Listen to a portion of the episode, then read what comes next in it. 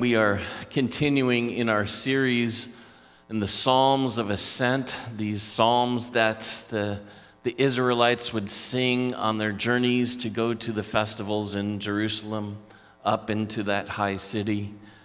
And they would sing these psalms and they would become part of their lives, part of their souls, and themselves, they, these psalms were songs that are a class in discipleship and what it means to follow God. And this morning we're going to be talking about Psalm 132. Now, some of these psalms just kind of they they they just are right there in front of us uh, as to the depths of their meaning. But others we got to dig a little deeper to see what's going on here. And this is one of those psalms for us. But as we come to it, let's listen to it and know this is the Word of God. Listen now to the Word of God. Remember, O Lord, in David's favor, all the hardships he endured. How he swore to the Lord and vowed to the mighty one of Jacob, I will not enter my house or get into my bed. I will not give sleep to my eyes or slumber to to my eyelids until I find a place for the Lord, a dwelling place for the mighty one of Jacob. Behold, we heard it in Ephrathah, we found it in the fields of Jaar. Let's go to his dwelling place. Let us worship at his footstool. Arise, O Lord, and go to your resting place, you and the ark of your might. Let your priests be clothed with righteousness, and let your saints shout for joy. For the sake of your servant David, do not turn away the face of your anointed one. The Lord swore to David a sure oath from which he will not turn back. One of the sons of your body I will set on your throne. If your sons keep my covenant and my testimonies that I shall teach them, their sons also forever shall sit on your throne. For the Lord has chosen Zion. He has desired it for his dwelling place. This is my resting place forever. Here I will dwell, for I have desired it. I will abundant, abundantly bless her provisions I will satisfy her poor with bread. Her priests I will clothe with salvation, and her saints will shout for joy. There I will make a horn to sprout for David. I have prepared a lamp for my anointed. His enemies I will clothe with shame, but on him his crown will shine. Let's pray. Lord, guide us. Guide us as we consider your word, and not just its meaning, but its Spirit's work in each of our lives. Guide my words, guide all of our hearts and minds as we stand before your word.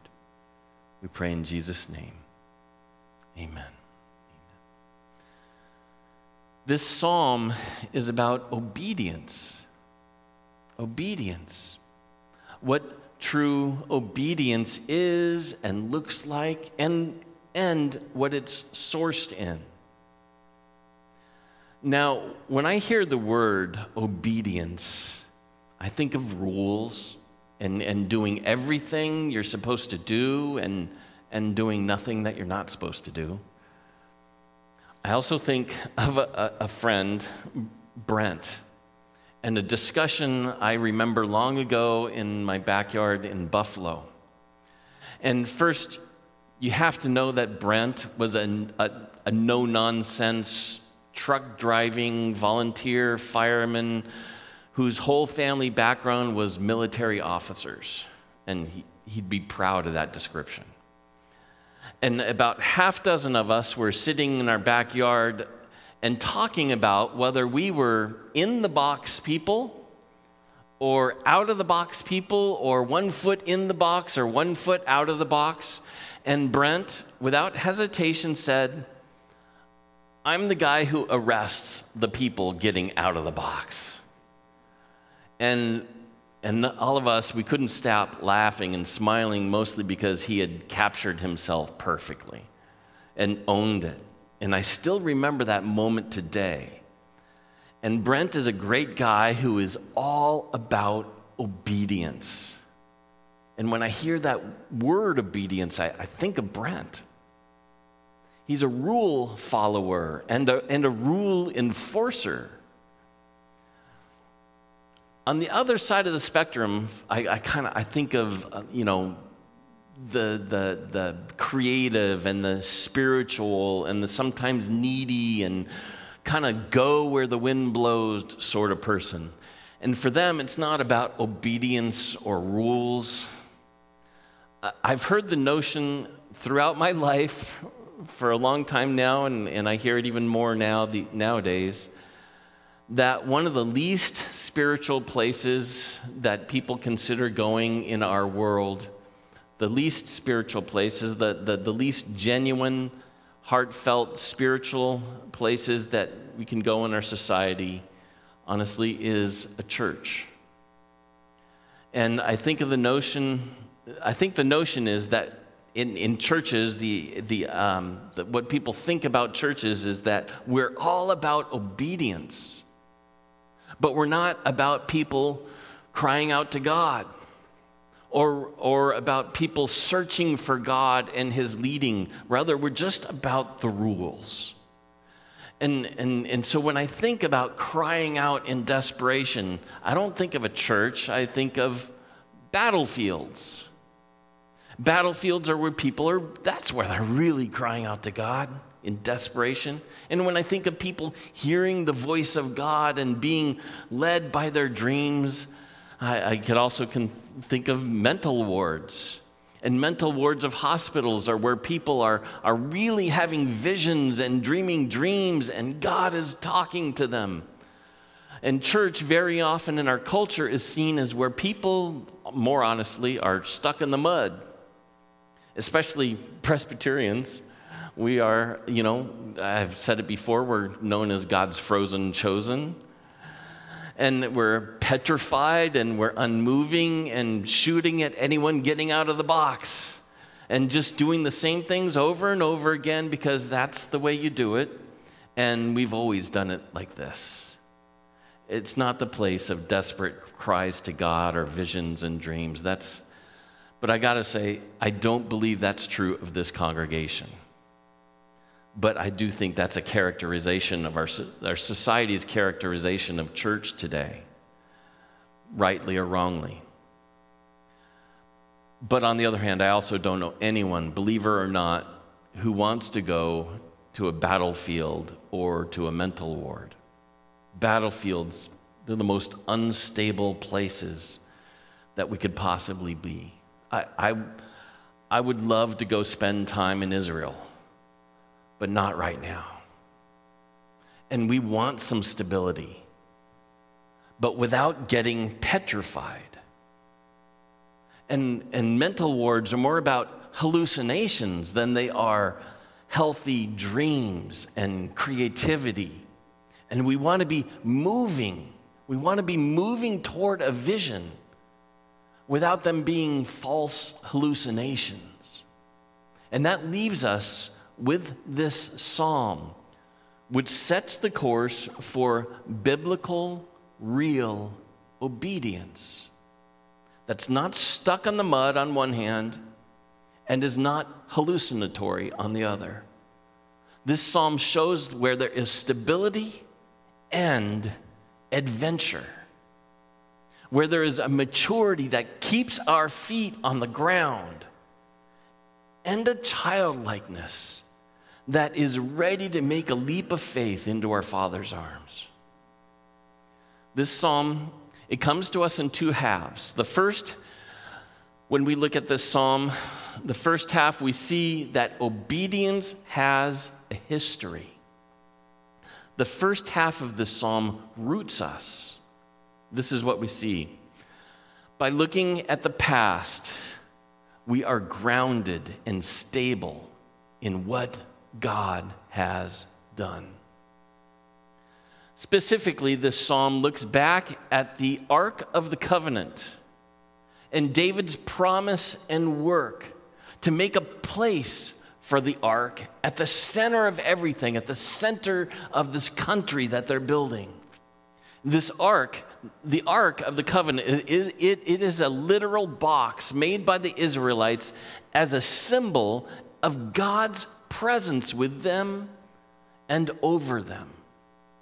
And when I looked at the dimensions of the ark, it, I realized it was rough, roughly the, the same size as the desk as I was sitting at as I wrote this sermon.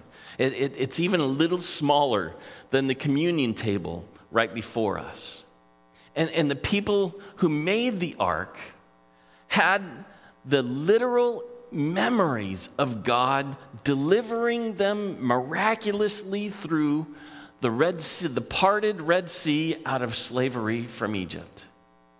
And this box symbolizes and carries the, the very presence of God with them.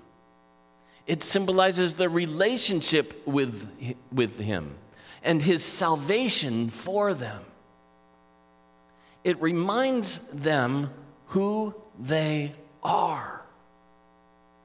And as we saw last week, we know who we are by our relationship with the one who made us and loves us and saves us. And the, this box is a key to them knowing who they are. And now they have this box that gets passed down through the generations. This is David's talking, they're talking about David 400 years after this box was built. And oh, through those generations, they've misused it and disrespected it a couple times in their history, and things didn't go well. But David found it in a small town and famously brought it to a more stable home in Jerusalem. And he danced along the way kind of made me think of uh, Reuben standing next to me. And when people saw this box and, and the eventual temple that housed that box, or they thought about it, or in this psalm of ascent, they sang about this box, they would remember God's presence and acts among them. And it would root them in who God is and in who they are and God's call to them a call of obedience. Obedience is rooted in history, in the history of what God has already done for us. Eugene Peterson says this about it this history is important, for without it, we are at the mercy of whims. Memory is the data bank we use to evaluate our position and make decisions. With a biblical memory, we have 2,000 years of experience from which to make the off the cuff responses that are required each day in the life of faith.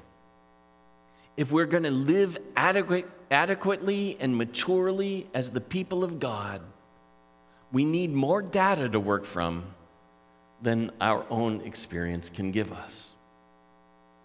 History roots us. And for most of us, our, our personal histories have come to make us who we are for good or for ill. For believers, biblical history roots us much deeper in our relationship to God, but also showing us our relationship with each other in the world as well. It shows us who we are. So, biblical history roots us and, and it guides us in, in what works and in what doesn't work, even in our world today. And so we look back and see who God is and who we are, and that guides us in obedience. But we're not just a people who are always just looking back. Part of the story of what happened back then is what God has promised us. Some, some of those promises have been fulfilled in the past. Many of those promises are, are yet to come. This psalm is not just about obedience coming out of our past from God, it is about our hope for the future. Hope, hope is, is a race toward the promises of God. Psalm 132 doesn't just leave us rooted in, the, in, in the past. The second half of the psalm launches us into the future as well. The Bible looks back, but not for the purposes of going back. When it looks back, there's never a sense of the good old days. There's no nostalgia in looking back in Scripture, partly because it sees not just God's faithfulness, but it, but it highlights our own sin. And the days weren't all good. But we look back because it roots us so that we can look forward with hope in the promises of God. Some of that we can look back on and see God's faithfulness in, in the promises already fulfilled. This, the second half of the psalm talks about the promise of, of them being one who is faithful and sits on David's throne. We know who that is. Jesus was born to the house of David, and he sits on that throne forever. Many, but some of those promises, many of them are, are still in our future, and God's faithfulness is constant. All the verb tenses in the, in the second half of the psalm are, are future. I will bless the city and make it prosperous. Of Zion, here I will dwell. Uh, you can think of the heavenly Jerusalem. Come to us where there's no more crying or pain, but it is lit by the, the presence of the glory of God. I will satisfy the poor with food. I think of Jesus teaching us to pray for our daily bread. I will clothe his enemies with shame but he will be a glorious king. All that is wrong and defies goodness will not defy Jesus, our king, in the end. But he will triumph and remain our majestic and holy Lord forever. Obedience is, is moving forward to our hope in the promises of God.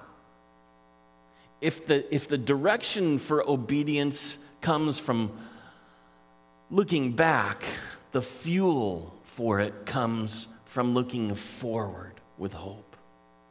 And that gets us, all of that gets us out of stuck and running and flying toward our hoped for future. Again, Peterson says Psalm 132 cultivates a hope that gives wings to obedience. A hope that is consistent with the reality of what God has done in the past, but is not confined to it. All the expectations listed in Psalm 132 have their origin in an accurately remembered past, but they are not simply repetitions of the past projected into the future, they are developments out of it with new futures of our own. We, we are writing new chapters in the story of God's kingdom come.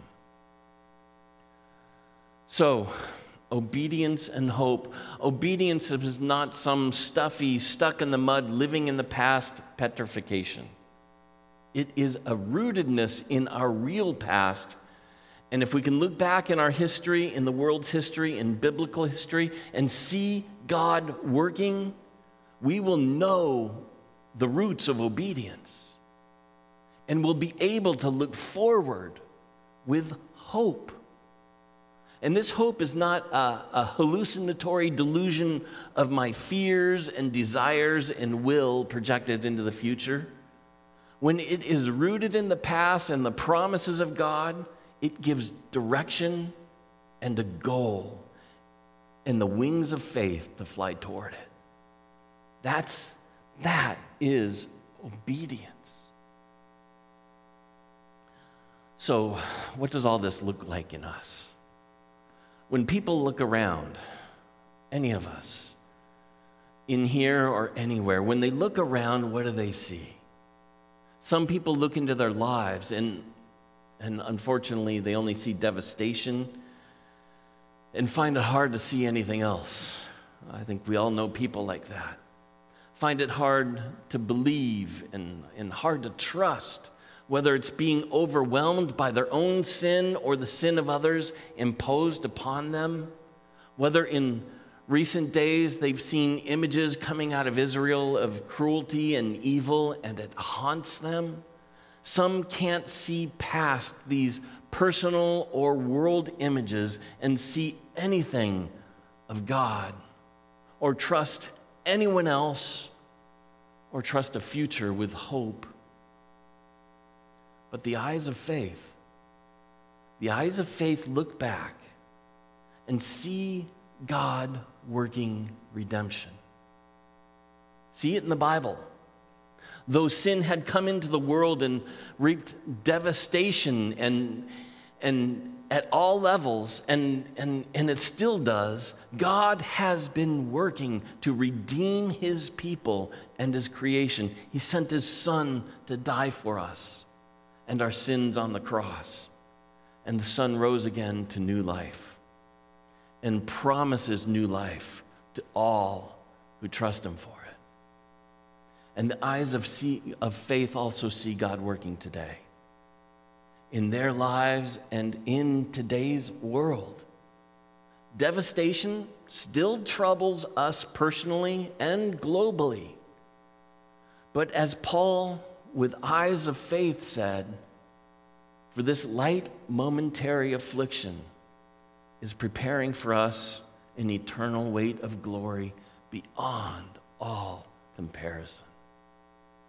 Seeing God behind us grounds us in obedience to trust in and move forward in hope toward the fulfillment of God's promises in the future. I want to think of a particular instance of all this now, and it has to do with us as a church, as New Hope Church. My title here right now is Transitional Pastor.